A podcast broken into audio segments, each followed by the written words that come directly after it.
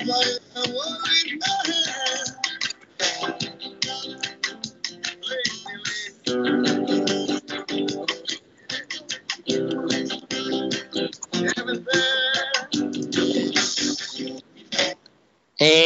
we're back. This is Dump on the Ump, ostensibly a baseball podcast. Season 6, Episode 3. This is the B Block. Coming at you from Champaign, Illinois. My name is Joel. With me tonight, as per usual, is Sam. Sam, how's it going? Hey, Joel, it's going well. I'm coming at you live as usual from a chilly Brooklyn, New York. Yeah, it's cold here too. It's real cold. Um, so tonight is the B block, and we're gonna try to do another episode of everybody's favorite, the B Block Book Club.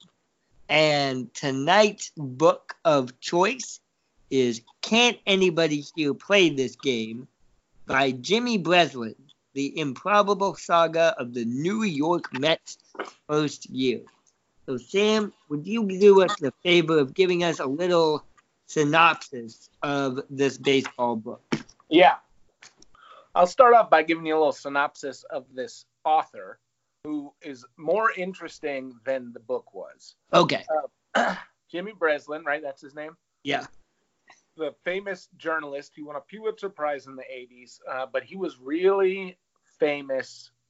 He was a really famous writer for his ability to kind of uh, latch on to the viewpoint of like the common American.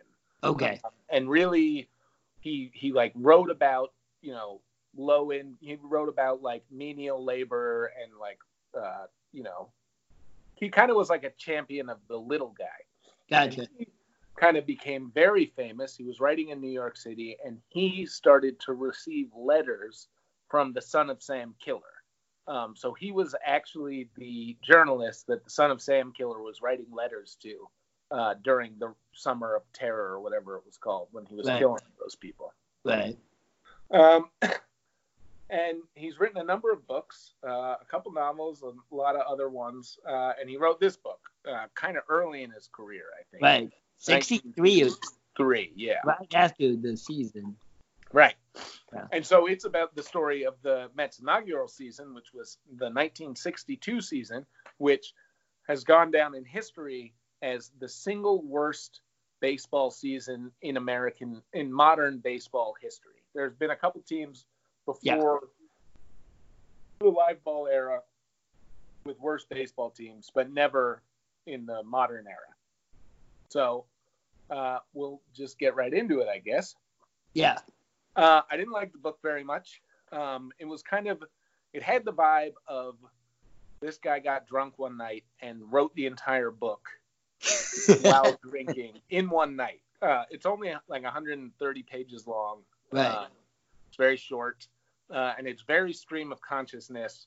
There's no kind of linear narrative. There's no hard statistics of any sort. Um, uh, there's kind of nothing like you would expect It, in a it, it feels a lot like random stories linked together, but they're not really linked together. It's more just random stories. Yeah, they're not linked together at all. It's just Right. like everybody, like 10 guys sitting around a table sharing anecdotes that are like at best third hand about the New York Mets.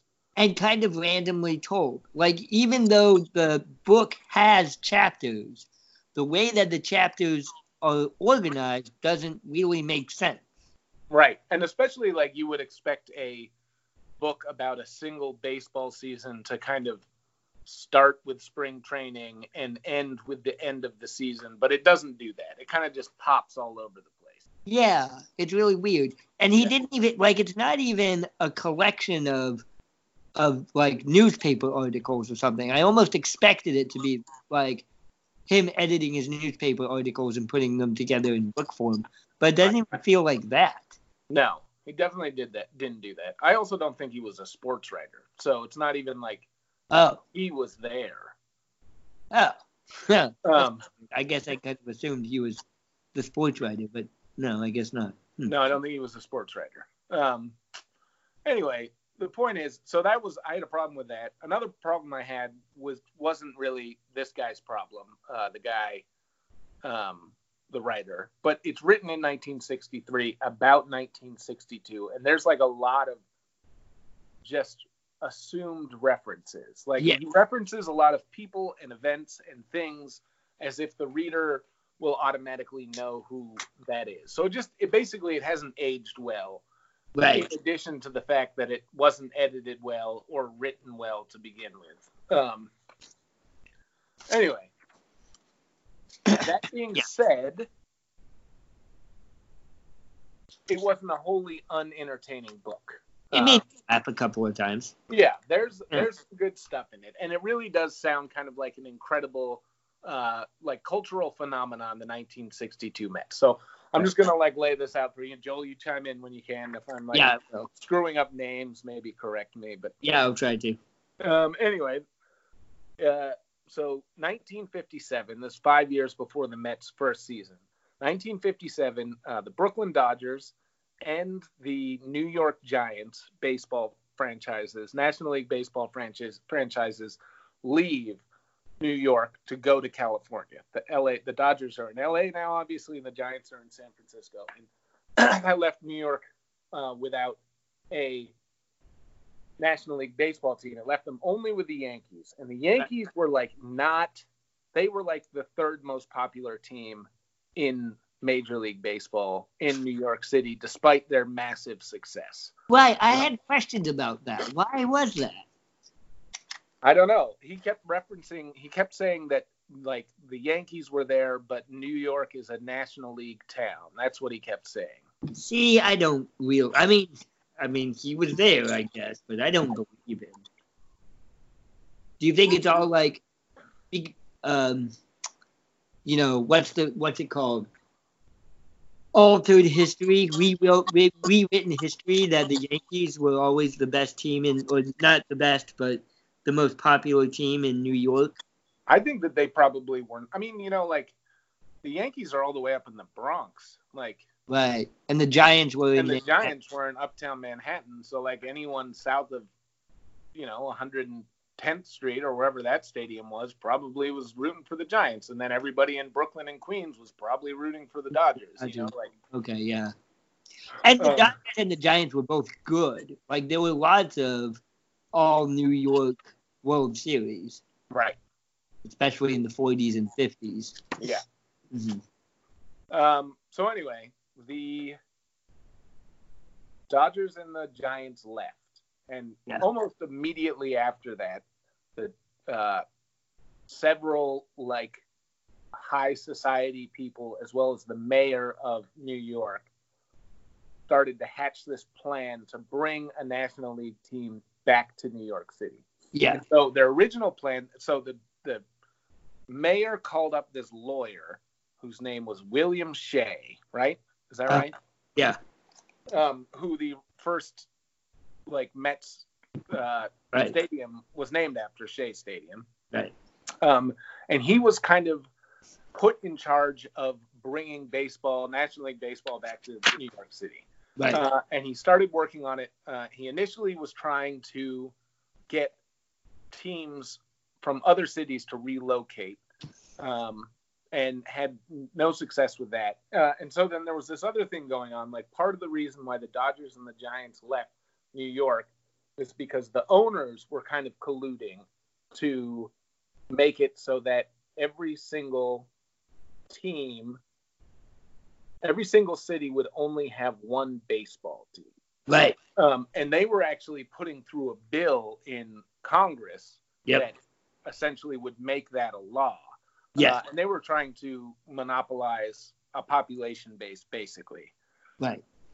I'm really interested in that because baseball, according to the Supreme Court, was already exempt from these antitrust laws.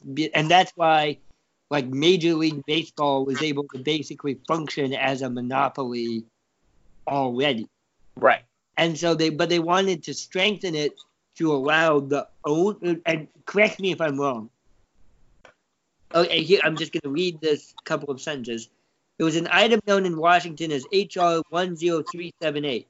It was a bill which, if passed by the House and Senate, would exempt baseball from the antitrust laws and would, in the bill's terms, give absolute authority to the major league teams to do whatever they wanted. The main point of this was, of course, to proceed with their grand plan of having only one team in the city. Right. Which, for the most part, there is today. Except for LA, Chicago, and New York. Right. Yeah. And San Francisco. Right, Bay Area. Right. Bay Area. Um, right? And then, you Right. know, I mean, I guess the Angels are technically in Anaheim, but they talk about the Angels. right. But also, like, you know, the the A's are technically in Oakland, Yeah, and the Mets are technically in Queens. So, right. But that's technically the same city. right. It's not like they're in East Rutherford, New Jersey. Right, right, right. That would be ridiculous. Yeah. It would be ridiculous to call them the New York Mets if they played their home games in East Rutherford, New Jersey. Right. Like no one would even do no one that. would do That's that. Ridiculous. they'd be the New Jersey Mets. right. Yeah. Uh, so anyway, William Shea, influential influential New York lawyer, real uh, mover and shaker, I guess is how you would describe him. Yeah. Um, he's able to kill this bill somehow. I forget. Yeah. He goes to DC and he lobbies. Right. He essentially lobbies to kill this bill. Yeah. And also, like, in that lobbying is an expansion, Yes. right? Yep. So he gets an expansion approved for two New new York- teams. New York and Houston were added to the NL. Los Angeles and Minneapolis were opened up to the AL. Right. So um, the the AL teams start they the AL teams start the year before 1961. Yep. And they had a player draft um, of existing rosters uh, from major league teams, and the major league teams could only like protect so many of their players, right? Yeah. So, Let me say one thing before you start talking about the draft, because I have Okay. questions about that. What it seems that Shea was able to do is that he was able to lobby against this bill and then threaten the AL and the NL with starting a third major oh, league. right, They Yeah, were yeah, yeah. going to start a third major league if the two existing leagues did not agree to expand. right, which is what people keep trying to do with the NFL. Yes, Um, but baseball was kind of the only game in town back then. right. Relatively speaking, true. Right. Okay, So he had started he and they it wasn't even wasn't even just a threat. He started um he started to actually go through the steps of starting a new league. Yeah. Um and then and then so when he did that they agreed to an expansion. Yeah. Right. Um and so there's the draft, I forget what it's called. It's like a rule something draft Yeah. for these The- new teams Right. and these new teams were able to um, assign they they were able to assign a dollar value to their players and also um, and then the new teams were able to draft from their existing players So is it like is it like those games on the internet where it's, you know you have twenty dollars, who do you spend it on? And it's Right. five dollars for Michael Jordan, four dollars for Kobe Bryant. Yeah. Yeah, exactly. So and so, but with the, when the AL did it, they did it with the rosters after the World Series has ended. Okay. So that means all of the free agents come off the rosters. They have to fill those roster slots with their top prospects from the minor leagues. uh huh. and so the uh, the the Twins, right, and the Uh. Angels were able to draft like they both were very successful in drafting young teams Okay. because they just scooped up like all of the best young players for low dollar amounts um, because the dollar amounts were like based on experience or whatever Right. and and that really pissed off the other owners in the American League Because they just took all their prospects. Right, exactly. Uh-huh. Like took all their best young players and then like really kind of set them up to be successful within a year or two. But So, with the National League happened the next year, the National League owners successfully lobbied the major leagues to have the draftable rosters based on their like pre end of season rosters. uh-huh. So all of their young players were safe in the minor leagues Yeah. and they just had a ton of like old guys who they were going to dump at the end of the season anyway that they could get money for now. And the result of that was that the Mets and the Astros, Yeah. The were- Houston Colt 45s. oh, the Houston Colt 45s Yeah. and the New York Mets And the New York Mets. hmm were both They just Yeah, like absolutely too. Like we make fun of the Miami Marlins being a triple A team, but this is like this isn't even a AAA team. This is like they're all old washed up guys, right? Right. Yeah. yeah, so they essentially like put a dollar. They protect all their best players, put d- high dollar amounts on their like second best players, and Right. then the these new expansion teams were forced to draft basically from the dregs, Yeah. and they played like it. Now the Mets began their season. They played in the old Polo Grounds, which were um, where the Giants used to play in Uptown, 110th to 112th Street, I think on the west side. Uh yeah, between Fifth and Sixth Avenue. Lenox Avenue. Right. Um, and they, so they, yeah, they did that. Um, it was a shitty old ballpark, Right. 279 feet down the right field line. Um, and the Polo Grounds were the home of the Giants for a long time. That was like almost a hundred year old stadium at that point. Or I guess it had burned down a couple times, but like there'd been a stadium in that place for almost a hundred or a hundred years or so. Yeah, since eighteen seventy six. And these Mets were the last Major League Baseball team to play in that like hollowed stadium. Sure. So the Mets went on to win 20 games, right? No, no, they 30 won they won forty games. They, They went 40 forty games. and hundred and they lost 120. 120. Mhm. And that is a that is a number that hasn't been matched Right. to this day. Um, Right. And but it was a it was a weird thing because people loved them, and they had almost a million people come to see them play that year in New York. So in like 80 games, they had almost a million people come see them play. Yeah.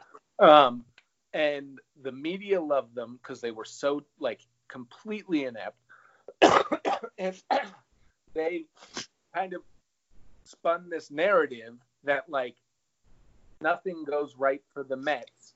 The Mets are just like every one of us.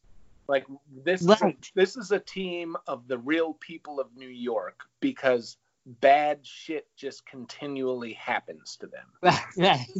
Like there's funny stories about you know giving up. Uh, you know, there's a triple play because like three Mets simultaneously make running errors.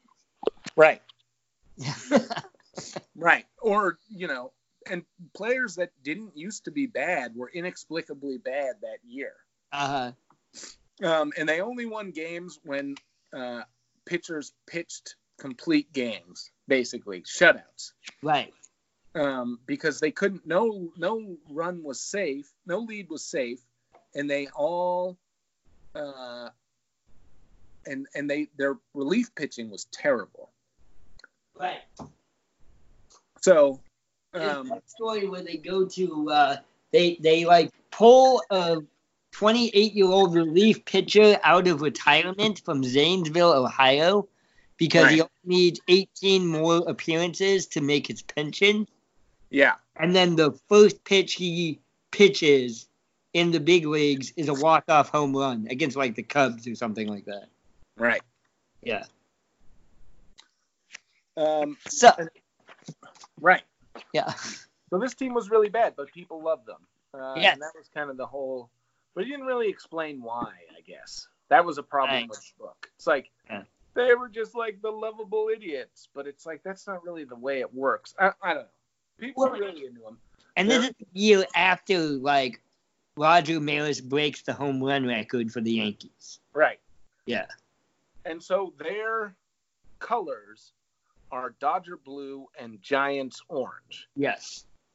to this day, which is like the most unappealing like colors to look color scheme to look at. I feel like is orange. Blue and orange. Yeah, it's just like it's very unflattering and ugly. Yeah. Uh, as a as a citizen of Champaign, Illinois, I can't disagree with you on that one. Yep. Uh, yeah. Okay. So here's my question. I have a couple of questions. Right. Um, it is a very strangely written book, like we said, very stream of consciousness. Yeah. the the last book that we did on B Block Book Club was about another terrible team, the Texas Rangers of the 1970s. Yep. Why do you think baseball, and maybe I'm wrong about this, but I don't think so, more than other uh, American sports, baseball celebrates losers in a way that other sports do not? Uh, that's a good question. I mean, even Major League is originally about a terrible, terrible baseball team. Right. Well, Uh, okay. It's baseball's a numbers game, right? Okay. So this New York Mets teams, 1962, set a lot of records, like all-time records. And For, that, for being that and of it in for like okay, so let me read some of these to you, all right? Yes. Uh, most games lost in the season, 120 games, stands to this day. Right. Uh, most home runs allowed in a season, 192, which seems like a pretty low amount by today's standards. Um, most pinch hitters struck out by one pitcher in one game. Four. Four pinch hitters struck out by Galen Cisco in one game. most home runs by pinch hitters in one inning. Two. Oh. oh, two. Um, most home runs by one batter in three consecutive games. Frank Thomas, six. Frank He hit- Thomas, really? No, Different- that's gotta be a different Frank Thomas. different Frank Thomas. Yeah. Uh, most assists by outfielder in one inning. That's two. Uh, batter hit most times by pitcher in one inning. and that's Frank Thomas, who got hit twice in one inning. So that that was Major League Baseball, Major League records set or tied. This is National League records set. right. Uh, most home runs hit by first. Uh. Hold on. So and Most, there- most wild pitches by staff in a season, 71. Most strikeouts by team in two consecutive games, 26, which also is a low number now. Yeah. Most double plays hit into in one game, six. Yeah, there you go. That's a good one. Most Boy. consecutive losses at the start of the season, nine. Yeah. Um, and you know that that's those are like at that time anyway all time records. That's a lot of all time records, even though they're all terrible for one team to have. Right. Um, and then these they were the league leaders in 1962 in earned run average uh, for a pitching staff at 504. Uh, most runs scored against an individual pitcher, earned runs 137. hmm Most runs given up by a pitching staff 801. Uh, most runs given up by a team 948. So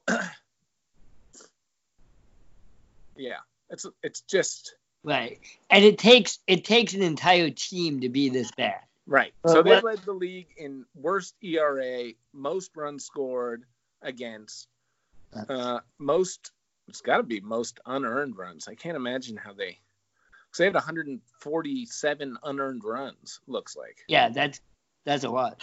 210 errors. And so it would also be watching like those old time uh, blooper reels just Right. kind of constantly because that means everyone is committing errors in the outfield. Yeah.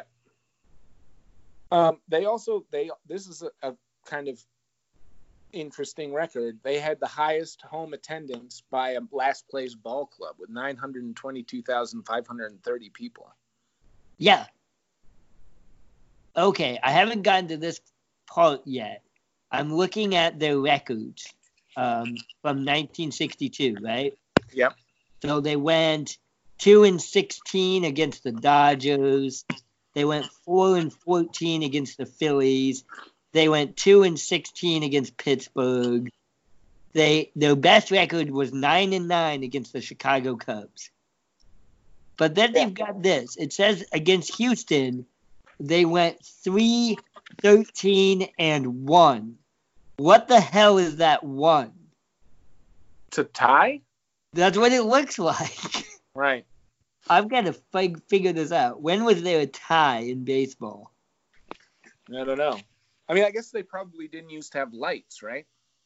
No, Oh. lights at that They point. would have had lights in 1962. Who's that against? Houston, the Houston Colt 45. Um, another fun part of this book, I'm not sure I'm going to be able to find it actually, but uh, there was this one one Cardinals great, right? Uh-huh. Who was it? Stan Musial? Is he a Cardinals guy? Yeah, I don't know if it would have been his time, but okay. Anyway, this guy was going to retire, and then he said, um, "Well, you know, I probably can get. Fuck, what is it? It was just basically he was gonna retire, and then he was like, "Oh shit, I'm gonna be playing against the Mets this year." So I had my stats.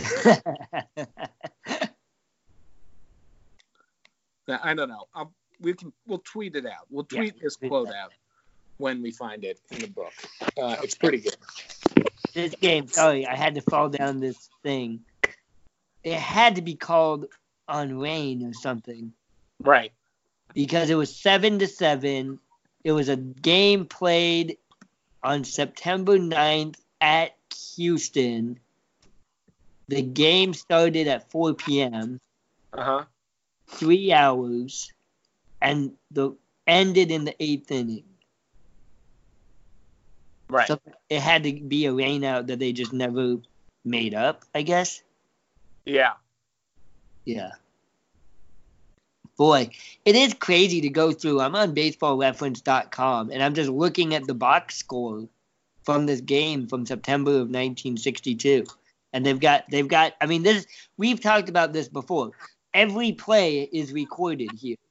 And now they've got, you know, uh probab- catch probabilities added to these games played in, you know 60 years ago whatever however long this was Right. You know what i mean Yeah. Yeah, I don't know. Um, all right um i had one more question to ask and then we should wrap this up i was trying to find more examples of the weird references that he makes that just don't make any sense um you know like he spends like five or six pages on the boat that they were trying to give away the best Met of the, the most valuable guy oh, right. for the year. Who, right, lives in Tennessee or something. Yeah, for like away from any kind of lake that he would use. Yeah. So Yeah. here's a here's a fun stat. We didn't talk about it. Uh, the Yeah, manager, like uh, Casey, Stan Musial. Sorry what you saw that quote? about Stan. Uh, yeah, Musial. They say his last name. Yeah. He was he was the one playing. I haven't found the quote. Okay. Uh, they so the Mets manager in their first four years was this guy Casey Stengel, Yeah, right? Yeah. And he was the most famous manager of the time because he was the manager of the Yankees for 12 years. right. And in those 12 years, his winning percentage was 623. Right. Good. How many and how many um, World Series did they win? They won a bunch during that stretch. I don't know. But the the four years with the Mets, his winning percentage was 302. Right. But you know, it's funny. I remember last year I went to um, the National Portrait Gallery in in uh, Washington D.C. And there was a picture of him because he was a real, you know, very unique looking guy, right? Right. And there's a little caricature of him, but it was him as a Mets manager. Right. Like, I wonder if he's even as famous for being the manager of a terrible Mets team than he was as a great Yankees team. Right. Yeah, maybe. I mean, I would like to rather Uh, be remembered as a Mets manager than a Yankees manager, but that's just me. Uh, nine-time World Series champion. It looks like seven as a manager. Yeah. Dodgers and Sandy Koufax threw four no hitters against the Mets. Maybe That's- not in that not in that season. Not in that season, no. Just in general. Yeah. All right. So I don't know if there's any lessons we can take from this, but people, you know, there is something about reading about really terrible baseball teams. right. People like it. I'm People not are into it. yet. I've got ideas, but it's still a weird thing. Well, it's a- and you know you bring that up and it's interesting because I'm you know a Red Sox fan obviously. Yeah. And for the first 21 years of my life, the Red Sox were losers, right? Right. And they were still like one of the most popular teams in Major League Baseball, despite the fact that they like hadn't won a World Series in 86 years, and but their fan base was just rabid, and like we we were like almost proud of it. You know what I mean? Like the perennial loser. You know? Yeah, the Cubs were like one of the nicknames for the Cubs were the lovable losers. Right. It's a thing. Thing. But and damn Yankees, the movie is about the terrible Washington Senators and how a guy would sell his soul to make his baseball team good. Right. Very interesting. I think when we write uh, our baseball book, we should keep this in mind. I mean, after we get our steampunk riches, and then Exactly. we like our pet project of writing a writing a book about baseball. Yeah. And everybody hates the Yankees. Right. Yeah. Cool. What should we read next? What are you reading now? Well, I'm reading this book right now that's called. Hold on one second. I'm gonna grab it.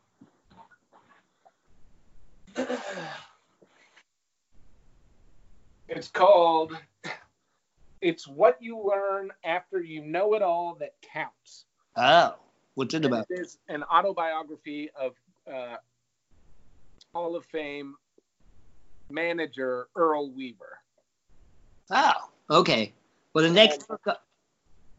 Earl Weaver, this guy was brought to my attention. I was watching this baseball documentary with my girlfriend, and they were talking about this guy, Earl Weaver, and they were interviewing this sports journalist about him. And the sports journalist story was like, he was really great with the press. You'd go into his office after games, and he'd be sitting at his desk, totally naked, eating a chicken leg or something, and just would talk about baseball for hours. So, anyway, she got me this book for Christmas. I'm very excited about it. Nice. So I've got The Wrong Stuff by Bill Spaceman Lee. The Uh-huh. Book to come out of the locker room since Jim Bouton's Ball 4. Right. Uh, talking about the Red Sox and the 1975 World Series, Vietnam, his college days at USC where he smoked lots of marijuana. Yeah. So I'm excited about this. But again, the quotes, the blurbs say it is an irreverent book. That's what they said about Seasons in Hell. And I didn't find it irreverent. I just Right. found it weird and kind of random. Well, Spaceman's a character. Okay. He they he's interviewed a lot for the uh, baseball documentary. What's his name's baseball documentary? Yeah. Uh, the guy who does all the documentaries. Right, the documentary guy's documentary. Yeah. Mr. Documentary. That's his name. Yeah. Ken Burns. Ken Burns. Yeah. All right. So we've got this. If you guys have any suggestions or or not suggestions, if you tell us that these books are terrible, I'm not gonna waste my time. Uh, but I think we should keep doing this. I like the book Yeah. club. Yeah. Hit us up with your um, recommendations and let us know if we got our facts wrong because I'm sure we got a lot of facts wrong. Yeah. Um, cool. All right. So this has been the B block. Yeah, 35 minutes. We did it. Yes, we got content. Good job. Uh, this has been Dump on the Ump. This has been season six, the B block. Uh, check us out on all your social media platforms. That includes Apple, iTunes, SoundCloud, and Spotify. Follow us on Twitter at Dump on the Ump and find us on Facebook. For Sam, my name is Joel. Thank you very much. Have a good evening and a pleasant tomorrow.